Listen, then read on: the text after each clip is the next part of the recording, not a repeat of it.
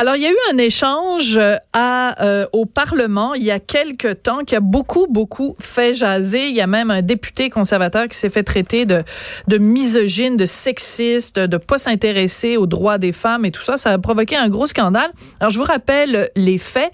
Donc, on est euh, au Parlement, la Chambre des communes. Et là, il y a une députée néo-démocrate qui interpelle un député conservateur en lui disant, vous devriez écouter les voix des travailleuses du sexe qui disent que le travail du sexe est un travail.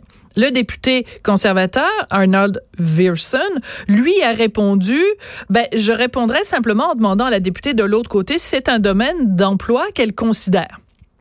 Il s'est fait tomber sur la tomate, il s'est fait traiter de tous les noms, il s'est excusé. Bref, ça a fait un gros scandale. Mais à la base, ce qu'il voulait dire, c'est le sexe, c'est pas un travail comme les autres. Et c'est faux de prétendre que c'est un travail comme les autres. Alors ça, c'est la prémisse. Il y a une survivante du de, du, j'hésite à appeler ça le travail mais de l'industrie. C'est pas un travail, mais une industrie. Elle s'appelle Valérie Pelletier. On l'a reçue souvent ici à l'émission. Puis elle, a dit au député, ben, vous avez raison, monsieur le député. C'est, vous avez tout à fait raison de, de soulever ces questions-là parce que le travail du sexe, ça n'est pas un travail comme les autres. Il faut arrêter de banaliser ça. Elle a écrit une lettre dans les journaux qui fait beaucoup jaser. Donc, Valérie Pelletier est avec nous aujourd'hui. Donc, il avait raison ce député de peut-être que sa manière était peut-être pas la bonne d'interpeller une femme comme ça en lui disant est-ce que c'est un travail que vous vous envisageriez? Mais sur le fond il avait raison d'après vous. Oui absolument c'était maladroit. Mais la réaction immédiate et viscérale de tous les gens présents au Parlement a vraiment me démontré à quel point il y avait un malaise par rapport à ça. C'est ça, c'était à la fois maladroit mais délicieux parce que cette maladresse là a pointé une inconséquence majeure. Le fait que la, la, la députée Collins était outrée de se faire poser cette question là démontre que c'est pas un travail comme un autre. Moi, je vais débattre que c'est pas un travail. C'est mhm. ma job d'envie de soutenir euh, les arguments euh, pour qu'on évolue vers un monde où les hommes arrêtent d'acheter les femmes. Mais ce que la députée Collins euh, fait, c'est vraiment d'être charmée un peu par l'idéologie travail du sexe. Et moi, j'amène les gens à se demander, mais c'est qui ces personnes-là qui composent ce lobby-là? Est-ce que c'est réellement des personnes qui reçoivent ça dans leur corps, qui sont la partie réceptacle des transactions sexuelles? Hmm. Ou est-ce que c'est des personnes qui structurent la revente d'autrui? Et c'est des questions très importantes à se poser. D'où vient ce discours-là? Parce que moi, je, vous garantis qu'il n'y a pas euh, une prostituée de rue qui est activement en train de défendre son droit de se vendre. D'ailleurs, je rappelle toujours qu'au Canada, le droit de se vendre soi-même est protégé par la loi sous la forme de décriminalisation. Hmm. C'est-à-dire que se vendre soi-même, c'est pas un crime. La partie qui est un crime dans la transaction, c'est acheter, ou structurer la revente d'autrui. Mhm. Donc, le proxénétisme, l'achat de services sexuels, ça, c'est criminel, mais la loi a changé il n'y a pas tellement longtemps. Il y a, il y a à peu près 2014, six ans. C'est ça, 2014. Donc, ce que vous vous dites, c'est cette députée-là, Laurel Collins, quand elle dit, ah, ben là, le travail du sexe, et que le député lui répond, ben vous, est-ce que vous avez déjà envisagé sérieusement ça comme option de carrière?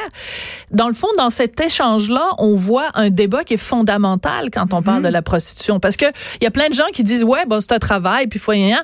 Mais si on leur dit, aimerais-tu ça que ta fille fasse ce travail-là? Ou est-ce que tu penses que c'est une option de carrière qu'on devrait offrir aux femmes dans le, tu sais, tu, peux devenir présidente de compagnie ou euh, faire du travail du sexe? Donc, c'est là qu'on se rend compte qu'il y a une limite à cette notion-là de parler de travail, parce que c'est un, un, travail, c'est comme euh, tes serveuses chez McDonald's ou euh, tu vends ton corps. On peut pas mettre vraiment les choses ben sur le même pied. parce que la serveuse chez McDonald's, aussi sordide et aliénante soient ses conditions, elle est en train de vendre sa force de travail, pas l'accès à l'intimité de son corps, qui, je vous rappellerai, est protégé euh, dans tous les autres domaines d'emploi, il n'y a aucun autre accès aux parties intimes et aux fluides corporels du corps qui est permis dans n'importe quel autre emploi. Donc, c'est ça la question. Mais la députée Collins, ce qu'elle fait, c'est qu'elle reste dans le monde très propre, sécuritaire et sanitaire des idées. Elle n'est pas mm. en train de se représenter. Donc, dans l'article que j'ai fait, ce que j'ai tenté de faire, c'est poser des questions qui amènent les gens à essayer de visualiser c'est quoi la quotidienneté de tout ça. C'est raide. Alors, je vais lire des extraits de votre lettre. Vous dites, je veux que les gens grimacent à l'idée d'avoir 3, 5, 9, 15 étrangers les pénétrants, car c'est la quantité de clients quotidiens à laquelle une prostitution structurée en intérieur vous expose. Et vous parlez aussi de euh, qu'on se met en pilote automatique, qu'on éteint nos sensations de douleur, de peur et de dégoût quand on quand on vend son corps euh, comme ça. Euh, c'est c'est important quand on parle de prostitution de rappeler concrètement. C'est pas Pretty Woman là. Non, mais faut sortir du monde des idées. Il faut se demander c'est quoi le quotidien, puis qu'est-ce que ça devient l'identité? Sociale de cette femme-là. Puis les, les, le camp pro-travail du sexe va toujours parler de stigma, comme si c'est le stigma le plus grand problème des femmes. Oui, le stigma est un problème. Quand on en sort, on vit avec ça, puis on doit gérer ça dans notre tête et arriver au point où, où la honte change de camp et où on réalise qu'en fait, ce qui est obscène, c'est les hommes qui nous ont achetés, pas le fait que nous, on a été tellement prédisposés et défavorisés socio-économiquement qu'on était capable de se mettre dans cette position-là. Puis moi, j'en ai marre qu'on célèbre la qualité euh, de certaines femmes d'être capables de se dissocier et justement de se mettre sur le pilote automatique pour faire ça. Je veux un monde dans lequel les femmes ont une sexualité libre de contraintes, joyeuse, enthousiaste et réciproque. Et on n'est pas du tout dans ça. Fait qu'on on n'aura jamais l'égalité entre les hommes et les femmes tant que cette incohérence-là subsiste en société. Puis tant que, je vous dirais qu'il y a beaucoup de gens qui restent un peu dans une position neutre là-dessus. Mais non, il faut prendre position. Il faut se demander quelle sorte de monde on veut, puis quelle sorte d'homme ça fabrique. Puis si on revient au cas de Galaise. Euh, oui, Eustachio Galaise, donc, qui, a, qui, a, qui est présumé avoir assassiné la jeune euh, euh, Mademoiselle Lévesque euh, à Québec, oui.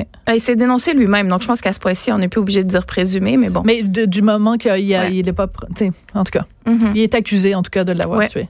Ouais. Euh, c'est important de le respécifier à chaque fois qu'on se parle. Vous, vous êtes une survivante de l'industrie du sexe. Mm-hmm. Vous parliez de la, stigmatisation auquel font face les travailleuses du sexe. Vous, vous vivez comment avec ça? Parce que vous êtes je l'ai dit, vous êtes souvent euh, à notre micro, mais vous prenez position, vous travaillez aussi avec le service de police de l'arrondissement de Longueuil. Euh, Mhm. Comme quand je vous identifie comme ça, là, survivante de l'industrie du sexe, c'est est-ce que c'est stigmatisant Non, pas du tout, parce que c'est la réalité. C'est un passage de vie que j'ai vécu qui a amené des conclusions puis une façon de voir le monde qui est différente. Donc moi, ce que je veux qu'on célèbre, c'est mon analyse, pas mon passage dans l'industrie du sexe, mais tous les efforts que ça m'a pris pour en sortir, puis toute la, la clarté d'esprit que j'ai dû développer pour être capable de voir mhm. les choses telles qu'elles sont. Puis aussi, mais je le martèle, mais à chaque fois qu'on va dire travailler du sexe, je vais sourciller puis je vais, je vais le redire parce que les médias ont, ont un pouvoir immense sur la façon que les gens développent des idées. Et alors, comment on devrait en parler? C'est parce que si on dit que c'est un travail, on vient de bypasser, on vient de passer tout droit et de même pas se poser la question de si c'est un travail. On vient d'accepter que c'est un travail en le nommant comme travail du sexe. Donc, on le nomme comme ce que c'est, c'est de la prostitution. Mais la prostitution, c'est une chose que je dirais qui est plutôt passive du côté de la femme, dans le sens que il y a pas une femme qui se met activement en vente puis qui est tellement heureuse, dit achète-moi, ah, c'est merveilleux. Non, c'est les hommes nous achètent. Donc, les hommes nous prostituent. Se faire prostituer, c'est un verbe qui est, je dirais même un peu passif du côté de la femme, qui est, elle, réceptacle. Les gens ont l'air de s'imaginer que la réalité de la transaction prostitutionnelle, c'est que, euh, oh mon Dieu, mon body language est tout ouvert, puis c'est génial, puis oui, j'aime le sexe. Vraiment, c'est délirant. La prostitution, c'est des choses que les hommes font à notre corps. Mais on s'en fout. Elles sont minoritaires et leur droit de se vendre est protégé. Je veux pas rentrer dans les choix des femmes. C'est pas là où est la discussion. La discussion, c'est, je suis allée euh, à au conseil d'arrondissement parler à Valérie Plante et poser la question pourquoi la ville de Montréal continue d'émettre des permis à des lieux qui sont clairement des lieux d'exploitation sexuelle. Hum. Alors, j'ai eu droit à une réponse de type euh, zonage euh, et par rapport au salon de massage. Une réponse administrative, oui, Mais au niveau des salons de massage, c'est une question de zone de flou. OK. Bon, si c'est flou les massages, parce que est-ce que ça tombe dans la question soins ou dans la soins corporels ou érotiques? Bon, disons que c'est flou les massages. Mais les clubs de danseuses, c'est zéro flou. En ce moment, la loi fédérale interdit la structuration et la revente de services sexuels de personnes. Faut se rappeler que c'est des personnes derrière ça. Mais pendant ce temps-là, la ville, au niveau municipal, a créé des droits acquis. Donc, on me répond, c'est contingenté. On peut plus, en gros, ouvrir de nouveaux clubs de danseuses à Montréal. Sauf qu'on sait très bien que c'est pas des danses. Et c'est, et c'est vendu comme tel. C'est vendu comme dans ce contact, dans des isoloirs. Donc, il n'y a pas de secret, il n'y a pas de zone de flou comme dans les salons de massage. Est-ce qu'on devrait, selon vous, interdire et fermer les clubs de danseuses au ben, Québec? c'est immense. Réalisez-vous comment je me mets moi-même en danger. C'est ce que l'Islande a fait. C'est ce que l'Islande a eu le courage moral de faire parce qu'on réalise. Vous vous mettez en danger en disant ça. Ben, voyons le lobby de l'industrie. Le jour où ils se mettent à, à, accrocher à mon nom et à réaliser que je mène ce genre de combat-là et qu'en fait je veux leur perte, c'est fini là. C'est dangereux ce que je fais. Mais je, Attendez, pas je veux juste, de le faire. Mais je veux juste comprendre ce que vous nous dites. Vous avez peur, en disant ça, que euh, ces, ces lieux-là qui seraient peut-être liés à différentes organisations Je me bats contre une industrie multimillionnaire qui a des intérêts à défendre, qui souhaite continuer de structurer la revente. Euh, à, à, vous, Valérie Pelletier, personnellement, vous pensez que vous, ils, seraient, ils iraient jusque-là? Je sais pas, c'est pas ça la question. La question, c'est que je reçois entre autres de la haine par courriel, que j'ai failli me faire frapper sur la rue euh, il y a l'été dernier. Donc c'est ça la question, c'est que c'est dangereux de, de, vouloir changer le système mm. Au niveau profond. Donc moi, je veux un monde dans lequel on arrête de parquer des femmes dans des lieux pour que des hommes aillent se vider dedans. Le combat que je mène, je suis convaincue qu'il est noble et qu'il amène à un mm. monde meilleur. Mais eux sont convaincus de leurs droits inaliénables qui est baqué par les permis de la ville. Parce qu'ils peuvent pas se faire enlever leur permis dans l'état OK, je vais faire l'avocat du diable deux secondes. Au Québec, il n'y a pas un village où il n'y a pas un, bar de danseuses. Vous, si vous dites, à partir de demain, au Québec, il n'y a plus un seul bar de danseuses, vous allez avoir euh, peut-être euh, beaucoup, de, beaucoup de monde au Québec contre vous. Mais c'est pas à moi à faire ça, c'est à la ville. Moi, ma job, c'est de faire pression sur la ville pour qu'elle se questionne pourquoi j'applique pas les lois fédérales. Au fédéral, c'est interdit, mais au provincial, ça bouge pas tant que ça, quoi qu'on se pose des questions avec la, la, la, commission qu'on a eue. Mhm. Mais au niveau municipal, c'est là où toute l'action se passe. C'est là où on émet et on renouvelle des permis. On a beau me dire que les permis sont contingentés pour les clubs de danseuses. Ils ont ils dorment la tête tranquille. Eux, ils savent que leur permis est renouvelé d'une année à l'autre. Tant qu'ils ont un certificat d'occupation, ils ont le droit de faire ce qu'ils font. Mais pourtant, ils ont un permis de type commerce érotique. Pourquoi ça existe encore? Hmm. La question est très bien posée. Ben, c'est ça. Pourquoi, en effet, je pose des questions. C'est ça que je fais. Il y a une hypocrisie en fait. La loi est que tu n'as pas le droit de faire de commerce du sexe, mm-hmm. mais pourtant on délivre des permis de commerce érotique. Il y a en effet une immense contradiction. On va se quitter là-dessus, mais Valérie, c'est bien sûr pas la dernière fois que vous venez nous parler, puis c'est toujours intéressant de se Mon but c'est pas de nuire aux femmes. Mon but c'est de nuire à la demande. Ben, vaste programme, comme disait l'autre, mais euh, je, je, vous sens très, très passionné comme à chaque fois. C'est toujours euh, intéressant de parler avec vous. Valérie Pelletier, donc, qui est survivante de la prostitution et qui vient de publier un texte où elle tient à soutenir ce fameux député qui a euh, dit, ben, est-ce que vraiment vous considérez que c'est une option valable, une, une, une option comme les autres de faire le travail du sexe? Merci Valérie. Merci.